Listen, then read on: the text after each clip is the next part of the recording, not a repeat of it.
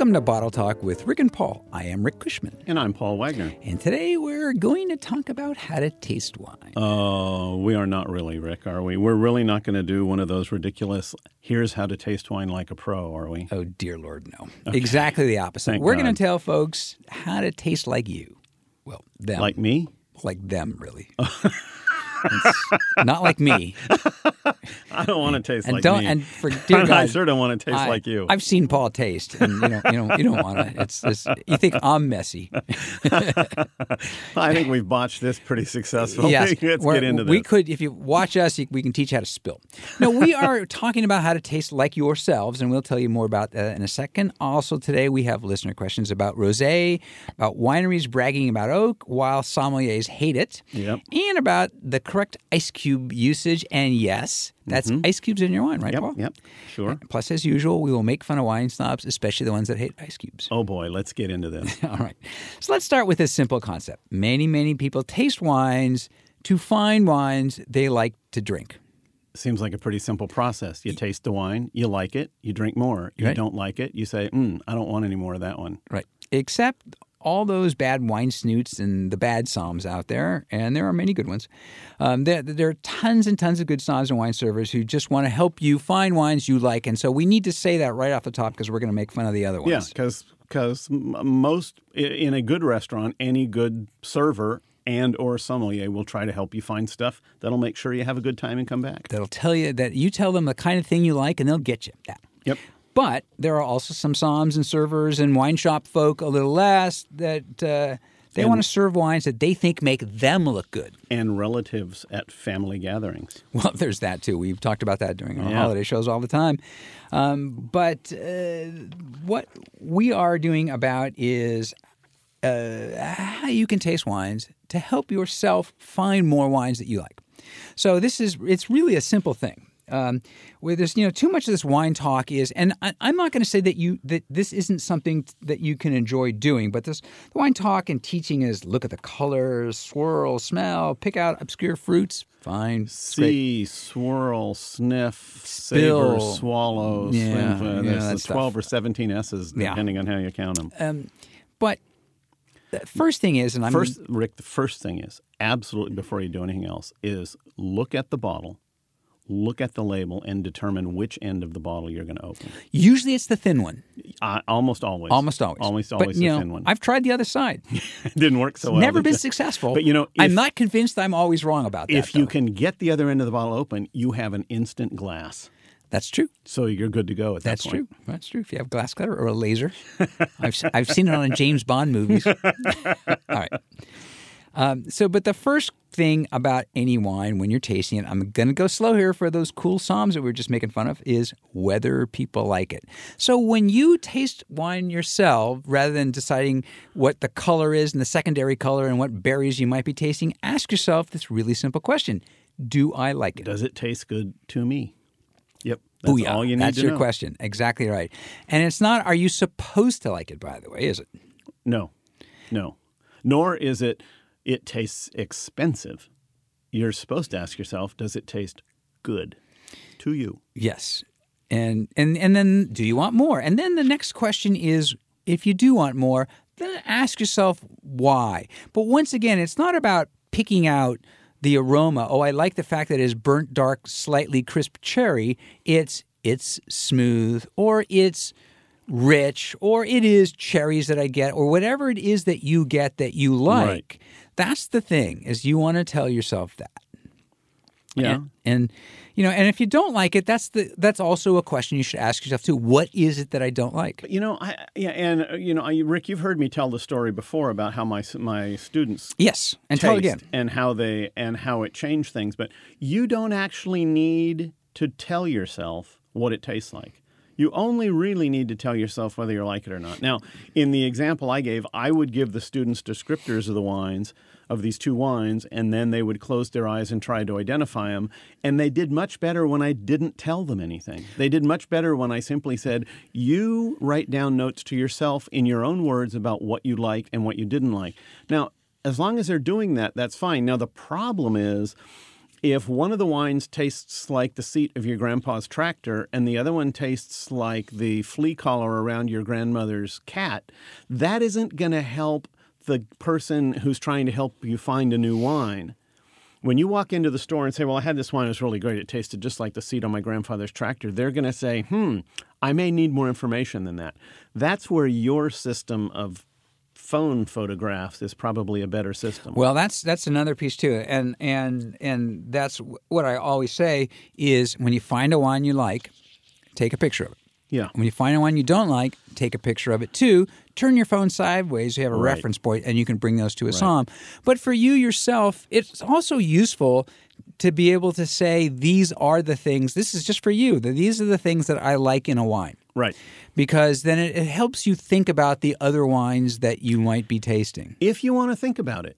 Because If I you mean, wanna there- think about it. Well, you there's- know, that's true. That's th- true. There are the people who just want to drink wine because they like wine and they're always happy to try something new and different. And they may not be particularly, let us say, judgmental about the wine. Some may seem really tart, some may seem really sweet, but they all seem to taste pretty good. And after a couple of glasses, they all make you feel good. So if that's the way you want to approach wine, that's the way you should approach wine. Yeah, wine. yeah. But the thing is, when you go, say, if you do go wine tasting, which is often the case, where you'll taste through a, a series of wines with a winery, you know, and they're going to tell you, they're going to give you a tasting note. They're going to just Oh, they're not only going to do that; they're going to tell you every step of how the damn wine was made, Well, from that what, too, what, yeah. what clothes the vineyard worker was wearing when he picked the grapes. plaid. the- A wine always tastes better when the vineyard worker is wearing plaid. Stripes make wine terrible. That's- do not buy wine with stripes. You know, That's right. And, but and I mean, so what ends up happening is when when people taste wine at a in a tasting room in a winery, often what they try to do Right. is start to try to write their own tasting note to themselves. Right. And first off, you shouldn't do you don't do that if you I mean if you're good at that that's fine. But it, go back to what Paul was talking about with his class describing wines in ways that they could find that wine again. Yeah. You want to be able to describe this wine in a way that you could find this wine or another wine some way that made sense to you. And So- and what is it that you like or dislike about the wine. So, without going into a huge amount of detail, I'm going to say there's basically three things that you talk about. You talk about what it smells like, and don't think you need to come up with a lot of stuff. But if it smells like strawberries, that's smells like strawberries to you. If it smells like the flea collar on your grandmother's cat, that's what it smells like. Second thing is how it could be, and it could also be. It could even be less descriptive than that. You could say it just had this real nice perfuminess to it. I mean, you Yes. can just because now you know Yep. wines that have that those those Yep. big aromas. And then the second thing is, to me, the the part that frankly most people in the wine business don't spend enough attention on is, what does it feel like in your mouth? Does it feel like you want it to slide down your throat, or does it feel like you'd really be happier spitting it out? Texture. and that's that's important too. You know, we've we have in the past, we will again make fun of these somms and wine shop guys that, that made fun of their customers for asking for wines that were smooth. Right. But the but that's the number one thing. But conversely, I do know people that, including a woman that I'm married to, that likes the wines with a bit of edge. Well- she, she likes the acidity and the tannins for her. That's fine too. If you're that person, it's good to know that. Right. Because ultimately, that's the kind of wine you're looking for. As we've said, my wife is a very highly trained chef, and she likes salad dressing with less vinegar in them than I do. Neither one of us is right, but no, no, Margaret's right. but when She's, she's way right. when she makes salad dressing, she often puts the bottle of vinegar on the table and says, "I made a really good salad dressing. You'll probably want to add a little of that to it." Yeah, and so that, and that, I think that's actually another really important point too. As you're tasting wine, is that whether you like it, not your companions, not the people behind the bar, Right. And it, you get to you get to like what you like, you get to dislike what you like, and Right. and that's how you, and and when you can sort of feel comfortable doing that, tell them Rick and Paul said. It's okay for me not to like this. That's it's right. it, it makes it so much easier for you to decide which wines that, that you might want to buy again. So that brings me to my third. You know, I said there were three. You want to smell it. You want to taste it and feel the texture. Do you like to swallow it? You want to spit it out. And the third one is you need to carefully look at that glass of wine and say, how expensive is this? Yeah, that's important too. Yeah, and if it's inexpensive, you probably like it. They're going to like those things more. The advantage to, to finding a few things that you can desc- describe for what we were talking about before, Hmm. is, you know, because you can certainly nowadays you can show your cell phone to the somm and say, "I liked Right. this wine," you Right. know. But it's also nice in just in talking about it because when you tell yourself, "It's I like the smoothness." I like is we had a question not so long ago about why do wines have a buttery taste to them. Uh-huh, If you say I like these things, I notice these things and like them or dislike them, either one's Right. fine, and um, that it you'll start to recognize that more too. And actually, in define in saying them out loud to yourself, Mm-hmm, you, you'll pick it up because you know you're sort of engaging the logic center that is that helps it's helping to, to sort that through. Not critical. I'm just saying it's not a bad thing, and so. It's a fun game, but the game is not to pick out the seven different fruits and the 14 herbs and what kind of earth it was is, planted in. It's a game. and it's a game. Have fun, relax, enjoy yourself. Yeah, and um, and you can do that anywhere. I mean, you can do it at a taste room and a dinner with that phone thing. You know, you, You know- can do it even at a friend's house. Although if you take a picture, No, no, no, no. You, you want to be careful at a friend's house. you only take the pictures of the ones you like at your friend's well, house. or you tell them that you have to turn the phone this way to get No, a no, don't different angle, but you don't dare tell your friends that the ones that are one way are the ones you liked and the ones that are the other way. And then you start taking picture of people around the table. Look out. Yeah, especially the ones you take horizontally, which is funny because when everybody comes to my house, They their always- phones are horizontal. It's it's a little frightening, Paul. I hope they don't listen to the show.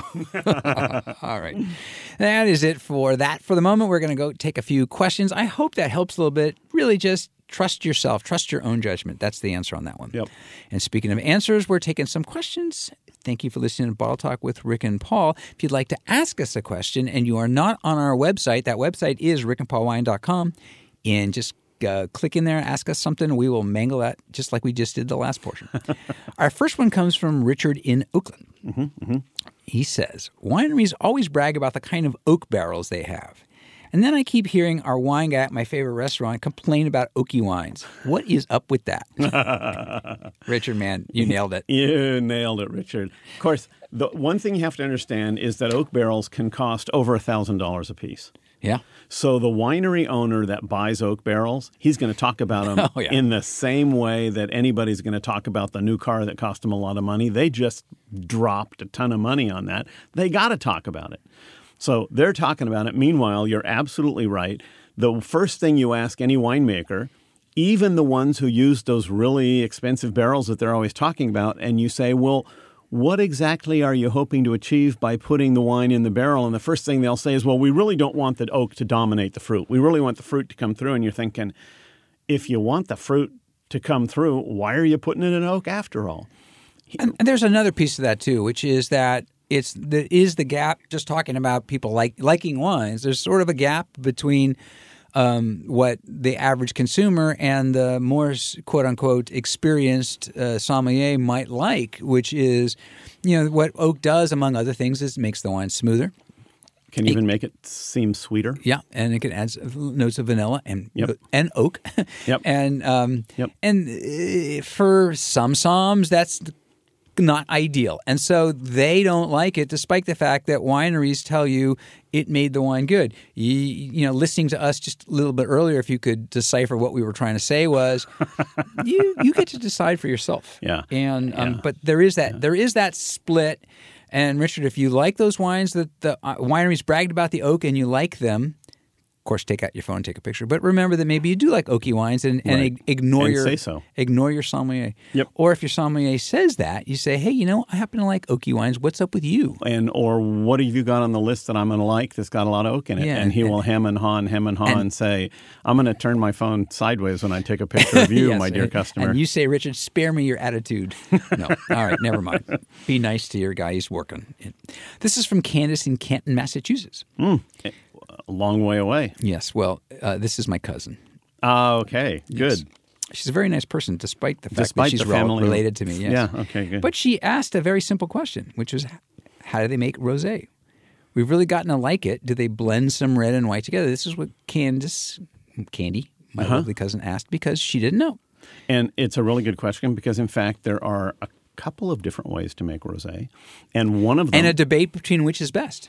yeah, although I'm uh, going to say more, there's the, more, li- but it, it depends who makes it. Because if you make it one way, then that's the best way. Yes, but the people who make what most critics think is the best rosé in the world, and that can come from a couple of different regions, but all of those regions have one thing in common, which is they all Make it on purpose. they make it on purpose Yeah. and they start with red grapes. And remember that red grapes have white juice. And then after they pick the grapes, they just let the juice sit on the skins for four hours, six hours, eight hours, something like that, to just pull a little bit of color into the wine. And then they immediately press that juice, and now you've got this delicate pink color. They ferment it pretty much like a white wine, and they're good to go. There are regions that blend red and white together, Yeah. and they can make some pretty good wines too. And the other most common version, and depending on who you're talking to, this is a good one too. Although Paul's is by far the, the generally generally considered the, the more the better way to do it, which is they bleed off the juice. So what happens is, say you're making a a big red wine. Well, it's actually exactly the process that I just described, but they don't press all the juice. Right. They only press about 10% off and leave the rest of the juice sitting on the skins. So that juice then becomes a big, heavy, intense, rich red wine. and the juice and that t- was taken off is now they've got this juice. So let's make a rosé. And it's it's not not entirely that casual, but yes. But it's not fresh and lively the way you'd pick a rosé. It's made to make a pretty heavy wine. So it's a little heavier. It's not quite as refreshing as some of the, the really great rosés of the world. Yet you will go to wineries where you'll find a wine, a rosé like that, and you'll love it. And or, or you might, and they will be very proud of the fact that they made it that way, and be nice to them, because both because it's really once again, if you like that one better, then that's cool. Then too. you should drink it. Yeah, that's the one you should. Then drink. you should drink it. Yes, and then uh, but and on, on some occasions they actually do blend it. Often in my kitchen, Uh huh. Yeah, you make a you make a lot of rosé in your kitchen. Right? we do. Uh, I usually sometimes I blend it with coffee. Gets me started in the morning. Yeah. well, better than Coca Cola, I guess. Huh? Know, uh, Now, what kind of oak do you age your coffee in? It's it's it's it's a ceramic oak is what I use. Yeah. You know, you can make a whole little report on this ceramic aged coffee that you make in your kitchen. That's right, and it'll, it will be the only kind of coffee to drink. too, Will it be a site site specific coffee? will, well, it will. All right, that is it for questions for now because we're just getting silly. We will have more uh, later in the show. I can't promise you that we won't be silly when we get back to them, but coming up, we have some really horrible wine writing. Oh boy.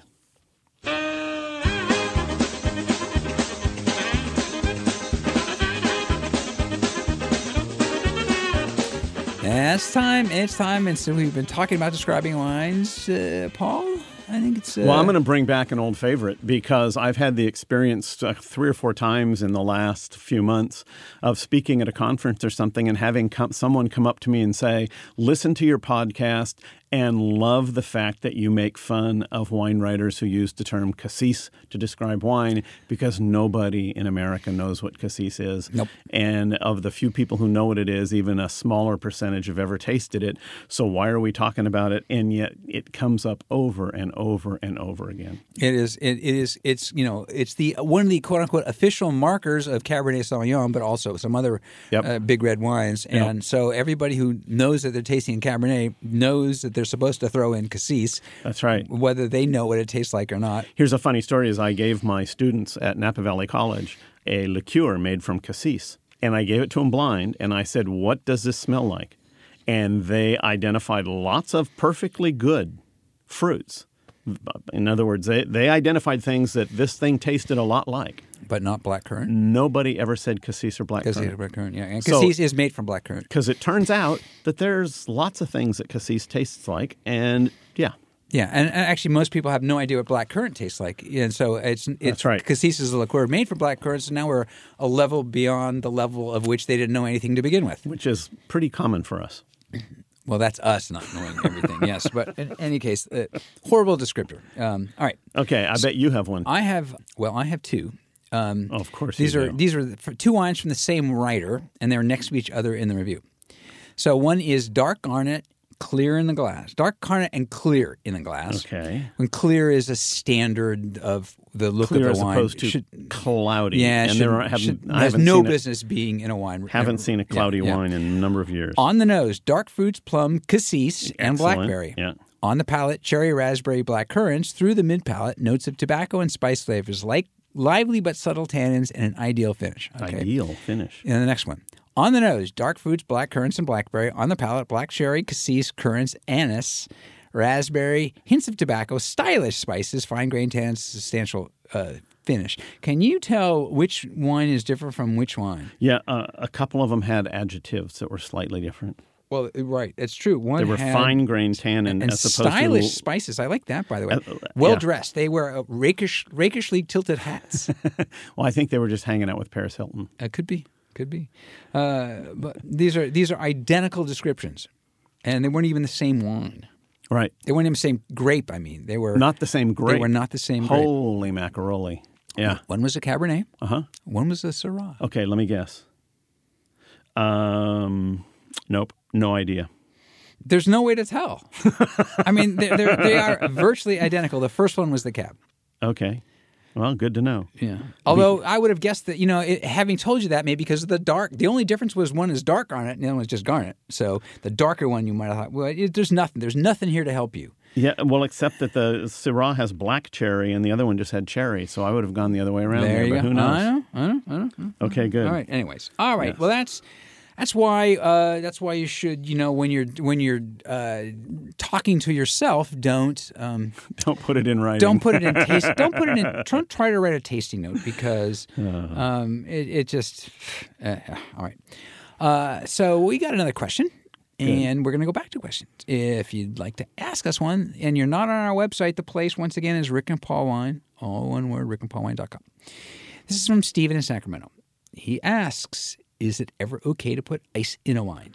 Yes, Many different ways, many different times. yes. And in fact, I will tell you that my wife, again, we've mentioned she's a top level chef and all, but she frequently finds uh, some w- wines and wine regions. Uh, too big, too alcoholic, too heavy, and she likes to just take a little ice cube and drop it in the wine to, first of all, cool it down because often red wine is served a little too warm, and second of all, to thin it out a little bit because she doesn't want syrup with her food. She wants wine. So, right off the bat, she puts it in for two reasons, and both of them are what make her happy. And you know what? That's good enough for me. That's more than good enough for you. That's critical for you. I'll, I'll tell a wife story too. Uh, my wife had a uh, a glass of, Sauvignon Blanc, and Yep. it was a, not as cause Sauvignon Blanc's always pretty good cold, and it wasn't quite as cold. She wasn't sure what to do. I said, drop an ice cube in it, and then when you're when it gets to the temperature, you know, pour it without the ice cube in another glass, or just fish the ice cube. Either way, Yeah. she did. She was fine. She was happy, totally happy with it. See, and that's you've made her, your wife happy. Critical to me. So I have one other story to tell, which is when I take groups of very experienced sommeliers and wine writers to Spain in the summertime. It's really hot, and everybody wants to know what to drink. And I always tell them that I'm going to have a Tinto del Verano, and they all say, "Oh." What is that? And I explain that it's red wine mixed about two parts red wine to one part 7 Up over ice. And they look at me as if I've lost my mind and they all order something No, it's not the- about what you ordered, Paul. It's just they've been hanging out with you for a while. They all order something off the wine list, and when the waiter comes around for the second round of drinks, everybody has tasted mine and says, "Could we have one of what did you call it, Paul? What was that called? A Tinto del Verano? Yeah, Tinto del Verano.